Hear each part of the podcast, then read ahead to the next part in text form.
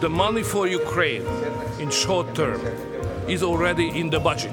If we would like to give longer term and bigger money, we have to manage outside the budget. Tady jsou bruselské chlebíčky, váš průvodce zákulisím politiky v Evropské unii. Maďarsko blokuje změnu unijního rozpočtu. Čtyřletá finanční pomoc pro Ukrajinu je v ohrožení. Lídři Evropské unie se kvůli tomu sejdou 1. února na mimořádném samitu, aby se pokusili premiéra Viktora Orbána obměkčit. Proč to maďarský premiér dělá? Chce společná eura vyměnit za rozmražení zbývajících fondů, nebo už ani to stačit nebude? A jak do celé mozaiky zapadá bratření se šéfem Kremlu Vladimírem Putinem? Na to se zaměří tyto bruselské chlebíčky. Je mi velkým potěšením začít další ságu o Maďarsku novými bruselskými chlebíčky s odborníkem na střední Evropu, analytikem German Marshall Fundu a maďarským expertem Danielem Hegedišem. Dobrý den, vítejte. Daniel Hegediš, welcome. Good afternoon, thank you for having me. Ráda bych začala zásadní otázkou. Proč? A to hned třikrát proč. Proč Orbán blokuje peníze pro Ukrajinu? Proč se snažil oddálit přístupové rozhovory s Kijevem? A proč usiluje o stažení některých Rusů z unijního sankčního seznamu? Obávám se, že nebudu schopný dát jednu zásadní odpověď. Na tyhle otázky totiž jednoduchá odpověď neexistuje. Můžeme to ale schrnout pod otázku, proč maďarský režim premiéra Orbána blokuje evropskou a v širším kontextu západní pomoc Ukrajině, a to jak politickou, finanční, tak od vypuknutí války do značné míry také tu vojenskou. A na to je možné dát minimálně tři odpovědi. To je zároveň špatná zpráva, protože to znamená, že není možné vybrat jen jednu věc, která motivuje maďarské chování, ale musíme rozebrat celý tenhle trojúhelník. Prvním důvodem je nepochybně přístup k evropským fondům a snaha udržet si páku nebo vydírací potenciál vůči Evropské unii. Hlavním cílem a prioritou číslo 1, 2 i 3 premiéra Orbána je udržet si moc doma a udržet svůj autokratizující režim stabilní a bez zasahování zvenčí. Pro dosažení tohoto cíle potřebuje peníze, které dostává od Evropské unie. Zároveň by se rád zbavil všech unijních zásahů, které mají obnovit vládu práva a boj proti korupci v Maďarsku. A jediný způsob, jak toho může dosáhnout, je vydírat Evropskou unii, blokovat strategické procesy a používat to jako páku, aby získal od Unie, co chce. The second Druhým vysvětlením je, že chce získat plusové body a nějakou odměnu od Kremlu. S tím se pojí samozřejmě otázka, proč je teď Maďarsko tak výjimečný člen NATO a Evropské unie, který má tak blízko k ruskému agresorovi a v podstatě sabotuje solidaritu svých západních partnerů a spojenců. A tady je těch důvodů zase víc. Vnímání hrozby ze strany Ruska premiérem Orbánem se totiž kardinálně liší od toho, jak ji vnímáme v Česku, v Polsku nebo v Pobaltí. On z ruského vítězství nemá strach. Naopak, ruské vítězství v téhle válce považuje za jeden ze svých hlavních zájmů. Jeho zájmem je, aby nedošlo k obnovení demokracie v Maďarsku a aby se obnovily ekonomické vazby s Ruskem, jak nejrychleji to půjde. Třetím důvodem je to, že úspěšná a demokratická Ukrajina je existenční výzvou pro autoritářský nebo autokratizující režim uvnitř Evropské unie, jakým je Orbánovo Maďarsko. Ukazovala by totiž, že Západ je stále silný a atraktivní a že lidé doslova bojují za jeho hodnoty. Stavělo by ho to před otázku, zda má smysl vést Maďarsko na východ a udržovat lojalitu k Pekingu a Kremlu. Tyhle tři body, bránění budování úspěšné a demokratické Ukrajiny, sloužení ruským strategickým zájmům a udržování si páky na Evropskou unii, jsou podle mě ty hlavní důvody, proč čas od času blokuje všechno, co souvisí s Ukrajinou. Ať už jde o finanční pomoc, přístupový proces, kde to sice v prosinci vzdal, ale v budoucnu bude mít maďarská vláda dalších 30 příležitostí, jak ho zablokovat, a proč také Maďarsko opakovaně zablokovalo vojenskou pomoc z evropského mírového nástroje. Uh,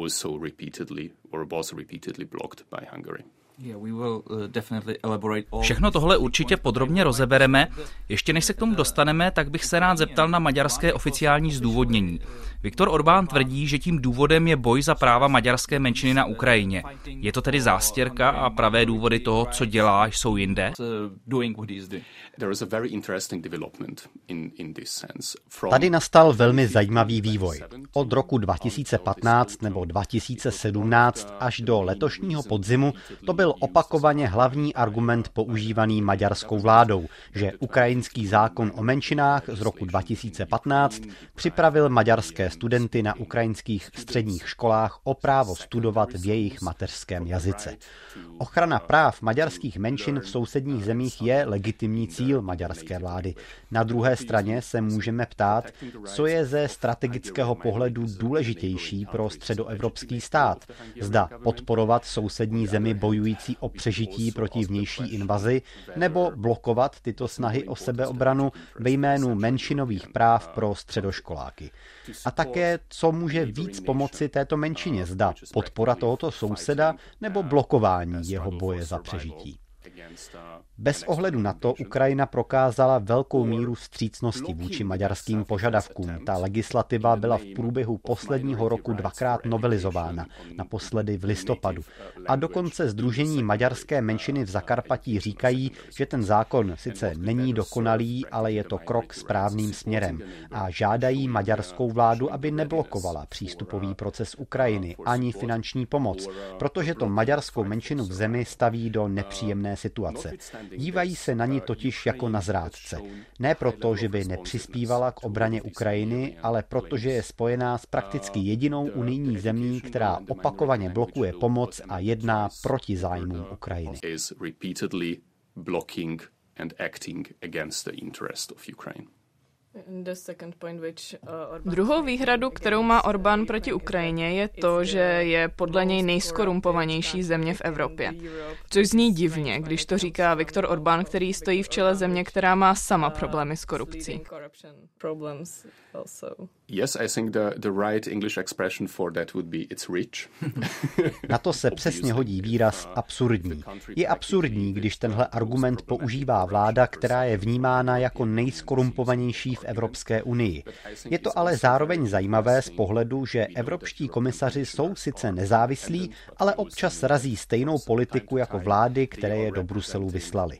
A to je případ i maďarského eurokomisaře pro rozšíření, který hodně prosazuje maďarské rozšiřovací priority.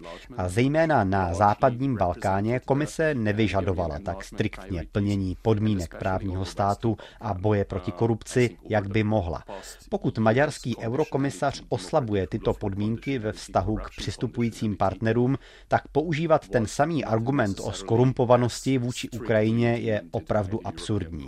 A to samé platí také o tom, že Maďarsko aktivně lobuje za kandidátský status Gruzie, která má také dost problémů s korupcí. Not insignificant corruption problems, to put it in that way. Jako první důvod maďarského postupu jste uvedl ten vydírací potenciál. Budapešť teď projevila ochotu ustoupit od toho blokování té čtyřleté finanční pomoci kijevské vládě ve výši 50 miliard eur, ale za předpokladu, že se tato pomoc každý rok znovu posoudí a znovu schválí. A každý rok ji tedy bude možné také zablokovat. Toto rozdělení té pomoci na čtyři části a její každoroční přehodnocování také zapadá do toho vydíracího scénáře? Part of this, let's say, blackmailing uh, scenario, in your opinion? Uh, definitely, because Rozhodně. Pokud někdo může něco vetovat jen jednou, může na oplátku dostat jen jednu odměnu. Pokud ale tuhle možnost máte čtyřikrát, můžete dostat čtyři. Tím se znásobuje ten vydírací potenciál maďarské vlády. Je to ale zároveň krok ku předu a ukazuje to, že maďarská vláda je flexibilní. Tento scénář není optimální, ale rozhodně je lepší, než kdyby pokračovaly ty zásadní výhrady maďarské vlády proti pomoci Ukrajině. Současně vláda v Budapešti přišla ještě s jedním požadavkem, a to prodloužit životnost evropských fondů obnovy o dva roky. V nich je teď blokováno téměř 10 miliard eur pro Maďarsko a pokud se ty peníze neinvestují do konce roku 2026, tak o ně přijde. Rádo by si proto nechalo otevřenou možnost dostat se k ním i v budoucnu. Z pohledu evropských partnerů je to otázka priorit. Žádný z těchto maďarských požadavků není nesplnitelný. To rozdělení čtyřleté finanční pomoci Ukrajině na roční kusy je zjevně velmi nebezpečné. Na druhou stranu u toho požadavku na prodloužení životnosti fondů obnovy si umím představit, že Maďarsko nakonec u jednacího stolu nemusí být samo a můžou to chtít tak i další. Uvidíme, co se stane 1. února. Na mimořádném samitu nemám sebou křišťálovou kouli, ale jsem mírně optimistický. Ne z pohledu vlády práva a demokracie v Maďarsku, protože to by vyžadovalo mnohem odhodlanější přístup členských států proti premiéru Orbánovi a v konečném důsledku zbavení Maďarska hlasovacích práv v Radě Evropské unie. Ale když se díváme na dřívější snahy členských zemí najít kompromis s Orbánem a posunout se ku předu, tak myslím, že současné maďarské požadavky umožňují nalézt v otázce pomoci Ukrajině kompromis. A pokud bude prioritou zajistit Ukrajině alespoň krátkodobě nějaké financování do března, tak i ten scénář s rozdělením těch 50 miliard na čtyři části je lepší než blokování celé té pomoci.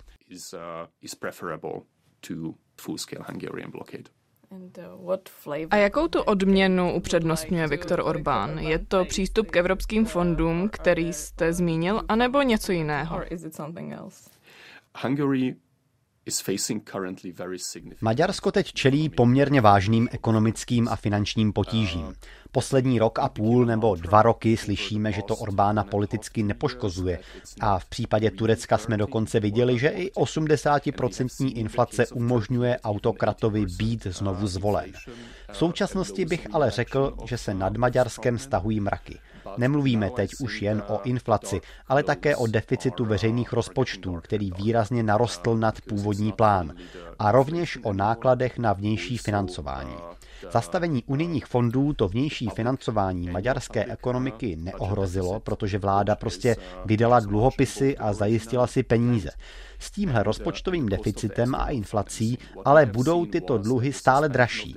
Maďarská vláda proto vidí, že potřebuje znovu získat přístup k evropským penězům, především kvůli tomu, aby uklidnila finanční trhy a snížila náklady na splácení dluhopisů, které vydala. Znamená to tedy, že to blokování unijních peněz není dostatečně silným nástrojem k tlaku na vlády, jako je ta v Maďarsku?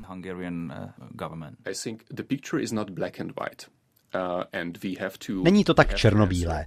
Musíme tady odpovědět na dvě různé otázky. Co je cílem toho blokování unijních peněz a zda to vede alespoň částečně k obnovení vlády práva a demokracie v Maďarsku.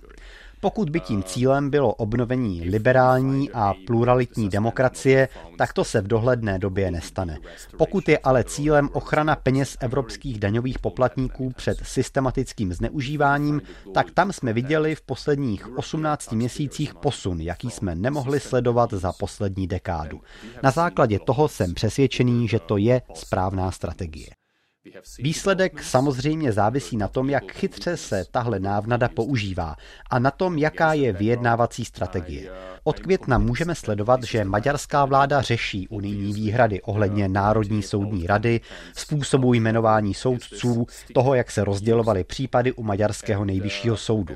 Šlo v nich také o to, jak se maďarští soudci mohou obracet k Evropskému soudnímu dvoru a zrušena byla rovněž velmi problematická kompetence maďarského ústavního soudu dohlížet na verdikty jiných soudů. V tomto případě jsme mohli vidět, že maďarská vláda podmínky Evropské unie splnila.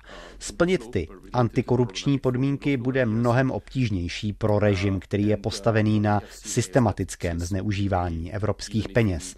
Pokud byste se zeptali, zda je ta sklenice plná nebo prázdná, tak rozhodně prázdná není. Je taková téměř poloplná. Za ten poslední rok a půl ale byla Evropská unie svou strategií evidentně schopná dosáhnout nějakých výsledků.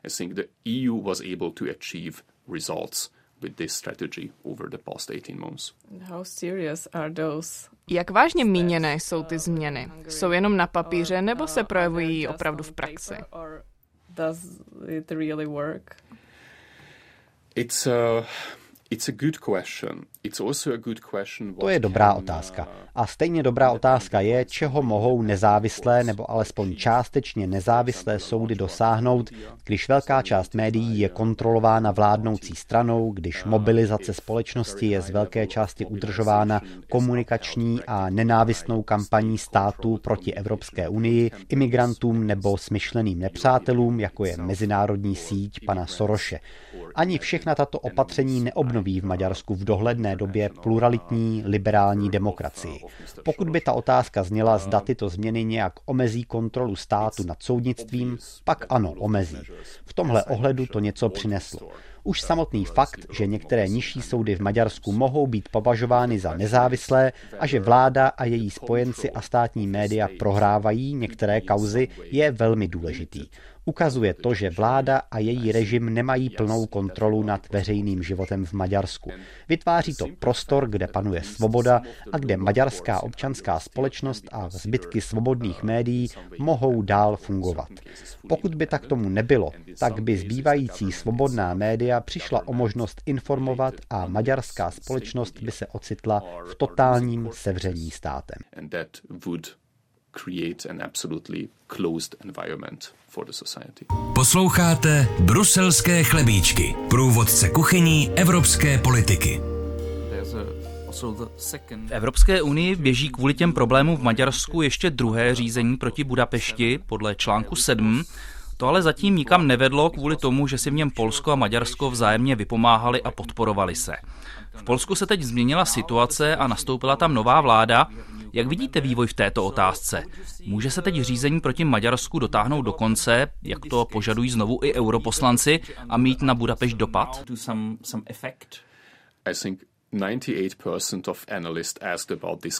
98% analytiků by na tuto otázku odpovědělo, že řízení podle článku 7 je bezzubý strašák. Já patřím k těm dvěma zbývajícím procentům, co si to nemyslí. Ta otázka podle mě nestojí na tom, jestli to řízení může být dokončeno nebo ne. Jde o to, zda tu mají být politické iniciativy, které se o to snaží. A já myslím, že mají. Už jen to, že je článek 7 udržován jako hrozba, ovlivňuje rozhodování o tom, co se vyplatí a co ne, a jak se Budapešť chová. V Polsku teď začíná proces návratu k demokracii po éře jejího velmi vážného odumírání.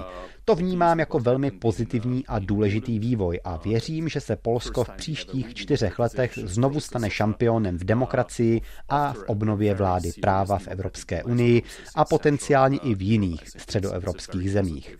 Nemyslím si sice, že Polsko bude konfrontační ve vztahu s Maďarskem, ale doufám, že premiér Tusk využije svůj vliv na Unii, aby omezovala autokratizaci Maďarska. Pokud ta otázka zní, jestli se tím něco zásadně mění ohledně článku 7, tak ne. Máme tady totiž další země, kde jsou populisté a nacionalisté u moci, ať už nalevo jako na Slovensku nebo napravo jako v Itálii. A neumím si moc představit, že by hlasovali proti Orbánovi za odebrání hlasovacích práv Maďarsku. Navíc to nejsou jediní klíčoví hráči v Evropské unii, jsou další zcela demokratické členské státy, které se budou chtít vyhnout scénáři, kdyby došlo k odebrání hlasovacích práv suverénní členské země. A tato skupina je mnohem větší.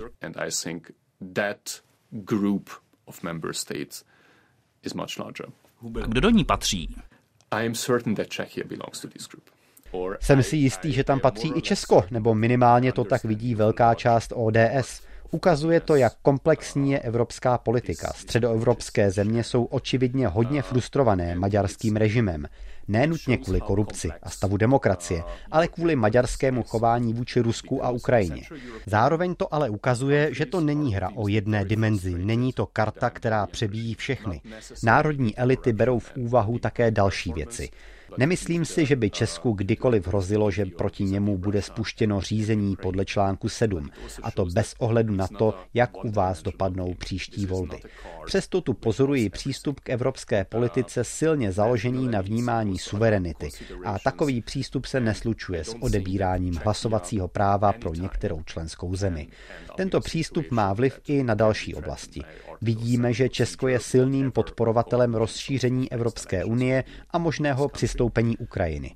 Když ale přijde řeč na nutné reformy Unie, které jsou potřeba pro budoucí rozšíření, tak je připravenost Prahy podpořit například rozšíření hlasování kvalifikovanou většinou v záležitostech zahraniční politiky už mnohem, mnohem vlažnější.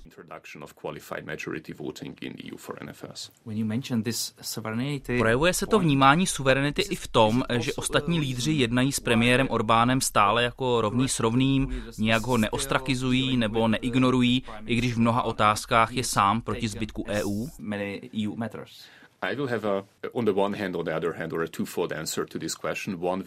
Na to mám dvě odpovědi. Jednu, která má pochopení pro tento přístup evropských lídrů a druhou, která je k němu kritická. Když začnu tou kritickou, tak řada evropských lídrů podle mě nechápe, že Maďarsko není výjimka v Unii, ale strategická hrozba pro fungování celé integrace. Jelikož to takhle nevnímají, tak na tuto hrozbu systémově nereagují. Přistupují k ní jako k něčemu mimořádnému, s čím si poradí nějaké politické dohody a kompromisy mezi unijními lídry a premiérem Orbánem. To považuji za chybu, ale takhle to v evropské politice zkrátka chodí. To pochopení pro ten přístup pak vychází z toho, že pokud je maďarský případ považován za výjimku, což svým způsobem je, protože když ho srovnáme s dalšími autokratizačním případem, což je Polsko, tak Polsko také představovalo určitou hrozbu pro unijní hodnoty a vnitřní integritu Evropské unie, ale ne pro její vnější vztahy a pro geopolitické zájmy Západu. Maďarsko je jedinou členskou zemí, která představuje tuto dvojitou hrozbu, tedy vnitřní i vnější. A protože je tedy vnímáno jako výjimka, tak reakce lídrů tomu odpovídají. Vytvářejí pravidla pro zbytek, pro mainstream Unie. Nevytvářejí pravidla vycházející ze situace v jedné členské zemi. A z toho důvodu se podle mě budou chtít vyhnout situaci, kdyby došlo k odebrání hlasovacích práv. Domnívají se totiž, že 26 vlád jedná odpovědně na základě národní suverenity. Za to odpovídá realitě, to si nejsem jistý, ale rozumím tomu, že nikdo nechce měnit celou strukturu a logiku evropské integrace jen kvůli tomu, že je mezi členskými státy jeden darebák.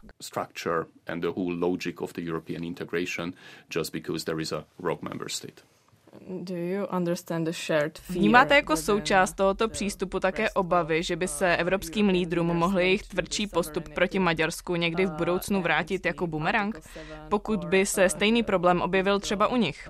A proto to nechtějí udělat. You won't like my response, Uh, to nevím. Vidím tady ale dva momenty. Nemyslím si, že je v Unii rozšířený názor, že každý může být ten další. Nevím, proč to tak nikdo nevnímá, když vidíme nárůst populistických, nacionalistických a krajně pravicových sil. A to už nejen ve střední Evropě, ale po celém evropském kontinentu. Vím, že je to provokativní názor, co teď řeknu, ale vlády ve střední a východní Evropě připomínají kivadlo, které se pohybuje tam a zase zpátky mezi demokratickými a populistickými režimy. Už nevolíme vlády, ale každé čtyři roky máme plebiscity, jaké bude další směřování státu. Zda bude neliberální a autokratické, nebo demokratické a pluralitní.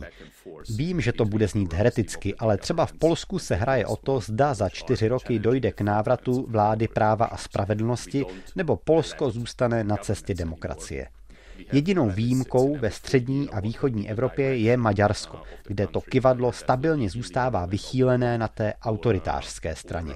Ale navzdory této skutečnosti, navzdory tomu, že máme krajně pravicovou vládu v Itálii a navzdory tomu, že se v Nizozemsku může stát premiérem jeden z nejradikálnějších krajně pravicových politiků, tu stále není nějaká společně sdílená obava mezi evropskými elitami. Bude to možná znít trochu populisticky, ale to, že se tyto národní demokratické elity nepouštějí do boje s neliberálními vyzývateli, dokládá to, že nechápou, co je v sázce. Nejsem expertem na nizozemskou politiku, ale nevidím tam jednotnou frontu proti tomu, aby se Gert Wilders stal premiérem. To ukazuje, že tyto demokratické elity se spíš snaží tyto vyzývatele integrovat, než je porazit nebo se jim postavit.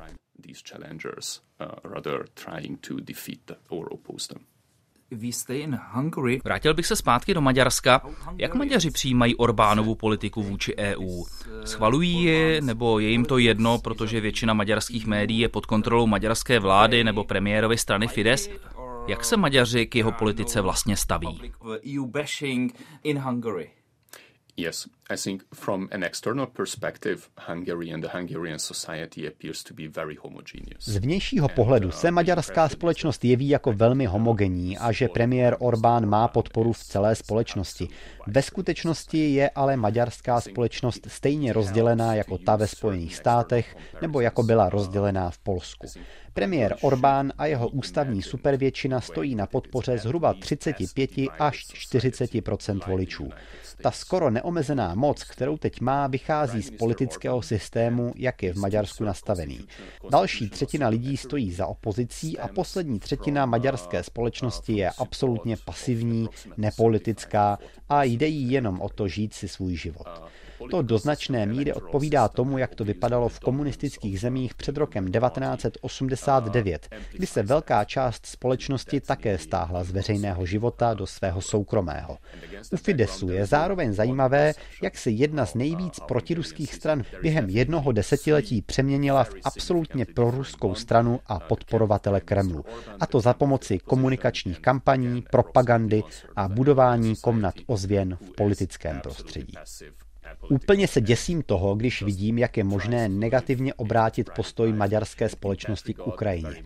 Vidíme, jak se recyklují některé narrativy z minulosti a jak maďarská vláda podněcuje a využívá staré negativní nálady vůči sousedům. Mám s tím teď i vlastní zkušenosti. Když se bavíte s jinak velmi racionálními lidmi v Maďarsku, tak se staví proti západní pomoci Ukrajině s jednoduchým argumentem, že Maďarsku v roce 1956 Západ taky nepomohl. To soutěžení o to, kdo je větší oběť, je v táboře Fidesu masivně rozšířené. Ani to, že je tu země, která je dva roky ve válce, čelí útoku a bojuje o vlastní přežití a má stovky tisíc mrtvých, u Maďarů nezmění jejich názor, že oni jsou tou skutečnou obětí. To zároveň ukazuje, čeho je schopná dosáhnout dobře organizovaná propaganda. Co se opozičního tábora týče, tak zhruba třetina populace je totálně protiorbánovská. Nemá ale jednotné vedení. Maďarská opozice je rozdrobená a od února 2022 je míra apatie v opozičním táboře velmi vysoká. Do voleb v roce 2022 se vkládaly velké naděje, že může dojít k politickému obratu. To se nestalo a od té doby vidíme, že se občanský aktivismus a činnost opozice potýkají s finančními potížemi. Lidé nechodí do politiky ani se nezapojují do občanské společnosti, protože považují opozici k režimu za zbytečnou a je to pak začarovaný kruh. Pokud lidé přestanou věřit v opozici, tak ta nebude mít šanci postavit se autoritářské vládě v zemi a bude stále slabší a slabší.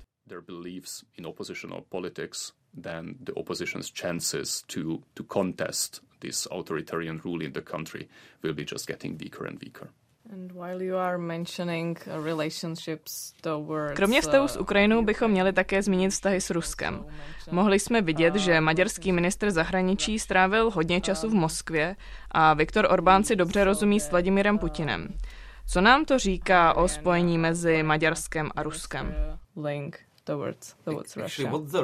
A jaký je vlastně vztah mezi Orbánem a Putinem? Jsou to přátelé, spojenci, vzájemně prospěšní partneři? Uh, Pokud bychom měli sepsat všechna setkání ministra zahraničí Siarta s ministrem Lavrovem, tak by to byl pořádně dlouhý seznam. Maďarští analytici a média se rádi vyžívají v konspiračních teoriích. Nemáme ale žádný důkaz o tom, že by prezident Putin nebo ruský režim měli čím vydírat maďarského premiéra.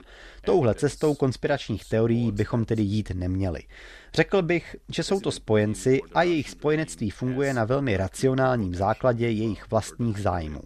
V některých případech se maďarský premiér chová podřízeně, například při jejich setkání v Pekingu, v jiných, jako v případě sankcí, to Maďarsko využívá jako páku nebo nástroj k možnému vydírání západních partnerů a netlačí to kvůli ruským zájmům až na úplnou hranu.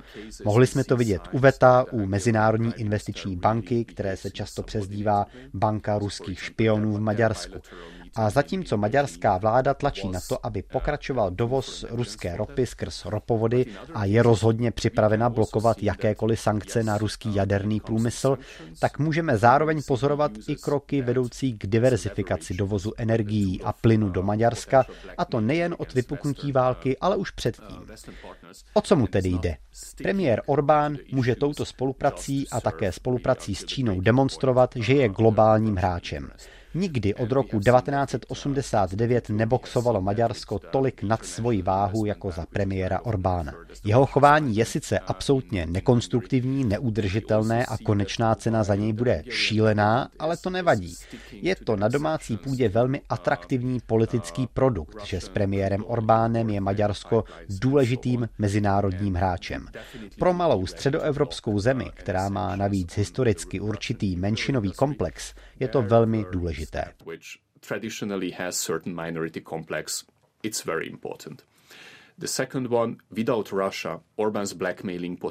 Moje druhá poznámka je, že bez Ruska by Orbánův vydírací potenciál vůči západním partnerům byl výrazně nižší. A třetí, co můžeme vidět také u Číny, že obchodní vztahy s těmito autoritářskými státy provází větší korupce než běžné obchodní vztahy se západními společnostmi.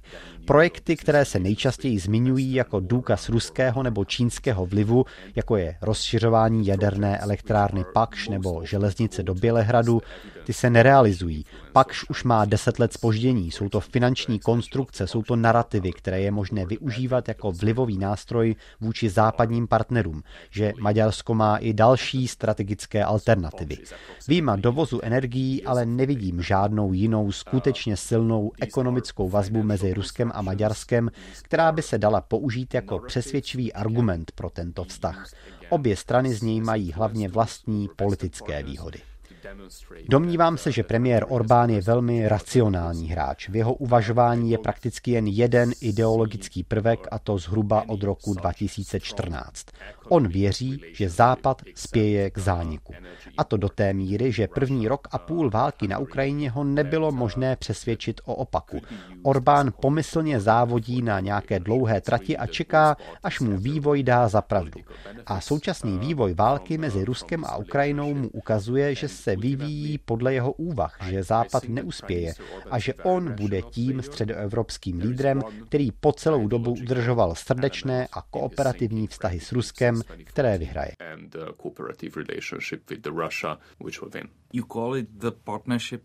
Ten vztah označujete za spojenectví, ale na druhou stranu je tu velká závislost Maďarska na dodávkách ruské ropy a plynu, kterou se na rozdíl od ostatních unijních států po vypuknutí ruské války na Ukrajině Budapešť nesnažila snižovat. Není Maďarsko v tomto ohledu až příliš v rukou Vladimira Putina nebo Ruska a až moc na nich závislé? On Tady bychom měli srovnávat maďarské chování se zeměmi, jako je Srbsko nebo Turecko, a ne třeba se zeměmi. Tyto země ale nejsou členy Evropské unie. Přesně. A my bychom neměli maďarský postup srovnávat se zeměmi, jako je Česko nebo Polsko, z jednoduchého důvodu. Maďarské vnímání nebezpečí ze strany Ruska je naprosto odlišné. Středoevropské země se odstřihly od dodávek z Ruska, protože je pro sebe považovali za hrozbu. Ta závislost na Rusku byla vnímána jako hrozba, kterou může Kreml proti ním použít. Turecko nebo Srbsko to tak nevnímají. A to samé platí také o Maďarsku. Nemají strach, že Rusko tuto závislost může proti ním použít, jako to mohlo udělat proti Česku nebo Polsku. Oni vůči němu nejsou nepřátelské a tudíž Rusko, podle nich, nepotřebuje tuto energetickou svázanost proti ním používat jako trest. Podobně to ale donedávna viděla i Angela Merklová a Německo, ne? Didn't they see it like that? Tady je ten zásadní rozdíl. Německo je hráč ve vlastní lize. Když si německé elity uvědomily, dost opožděně z pohledu střední Evropy, že dosavadní přístup k Rusku není udržitelný, protože zásadním způsobem podkopává evropskou bezpečnost, provedli totální obrat. Neznamenalo to nic menšího než nutnost najít pro Německo nový obchodní model. Německá konkurenceschopnost byla totiž z velké části založená na levných dodávkách energií z Ruska a ty skončily a už se nevrátí. Maďarsko v takové lize nehraje. Je to hráč, který předvádí zahraniční politiku mnoha azimutů. Hrát tuto hru mu umožňuje to, že dokáže být součástí západu a současně udržovat těsné a vřelé strategické vazby s Ruskem a Čínou. Bez tohoto, bez energií z Ruska a bez hraní proti pravidlům by Maďarsko bylo pouhým pěšákem. Hra proti pravidlům umožňuje maďarskému režimu udržovat si vysokou míru autonomie, kterou si užívá a kterou by jinak neměl. Tento stav tedy není chyba, je to záměr. So it's, it's not a bug, it's a feature. Říkal jste, že nemáte sebou věšteckou kouli, přesto bych se rád na závěr zeptal, jak odhadujete výsledek mimořádného samitu 1. února. Zmiňoval jste, že jste mírně optimistický, takže bude na něm dosaženo dohody? Rád bych na něm viděl dohodu na stabilní finanční pomoci pro Ukrajinu. Nevím, zda je to reálné nebo ne, ale jsem optimistický, že dohoda je možná. A i když nebude ideální, například pokud se domluví na těch ročních splátkách, tak pořád by to bylo lepší, než schodit Ukrajinu z rozpočtového útesu. To, že maďarská vláda má teď dva požadavky, je vlastně dobrá zpráva. Pokud má někdo jen jeden požadavek a ten se nenaplní, tak odejde od vyjednavacího stolu jako poražený. To si málo kdo může dovolit a premiér Orbán už vůbec ne. Pokud má ale někdo dva požadavky a jeden uspěje, odchází od vyjednávacího stolu jako vítěz. A to je podle mě přesně strategie maďarské vlády.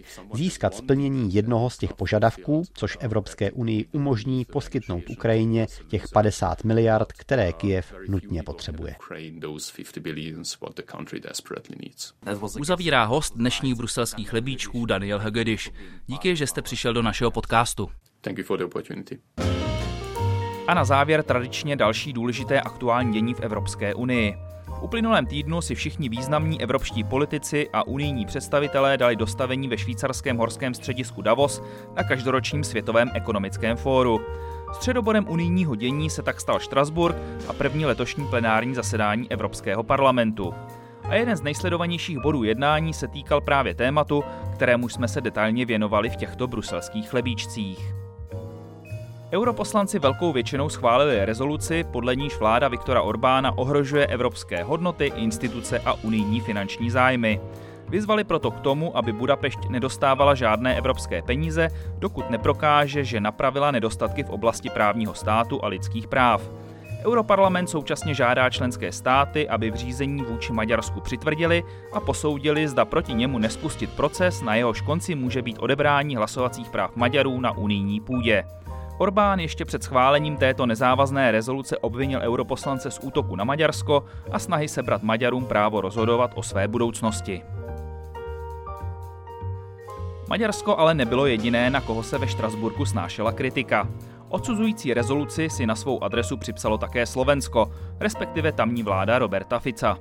Tu europoslanci cupovali za snahy o zrušení speciální prokuratury vyšetřující nejvážnější zločiny, za změny v trestním právu nebo za plánované zásahy do veřejnoprávní televize a rozhlasu. Ani Bratislava si kritiku europoslanců nenechala líbit.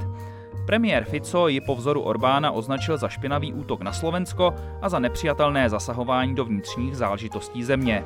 O pár dní dříve si naopak společně notovali v Budapešti, kde se oba kontroverzní premiéři shodli v odporu proti migračnímu paktu nebo rušení práva VETA při rozhodování v Unii. Do eurovoleb je sice ještě necelých pět měsíců, přípravy na ně jsou ale už v plném proudu, a to i na unijní úrovni. První jméno volebního lídra alias kandidáta vykrystalizovalo u evropských socialistů. A dost překvapilo. Do volebního klání je má vést doposud nepříliš výrazný ani viditelný lucemburský eurokomisař Nikolas Schmidt.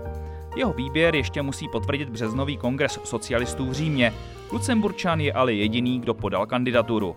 Po hodně slyšitelném a v Česku nenáviděném Franci Timmermansovi v roce 2019 tak půjde evropská středolevice do letošních voleb v čele s politikem o dost nižší váhové kategorie, kterého mimo Brusel a Lucemburg asi málo kdo zná. A to je všechno z těchto hodně maďarských bruselských chlebíčků. Další pro vás chystáme zase za týden. Najdete je jako obvykle ve všech podcastových aplikacích, včetně té rozhlasové Můj rozhlas, na webu radiožurnálu nebo na spravodajském serveru iRozhlas.cz a samozřejmě každé pondělí po 11. také ve vysílání Českého rozhlasu Plus. Tak si nás zase nezapomeňte pustit nebo stáhnout. A pokud se vám náš podcast o EU líbí, což věříme, že líbí, tak nás sdílejte na sociálních sítích nebo o nás jednoduše řekněte svým kamarádům a známým. Lidí, které zajímá Evropská unie a mají o ní přehled, není u nás nikdy dost. Naslyšenou někdy příště se těší Filip Nerad a Anna Urbanová. Mějte se.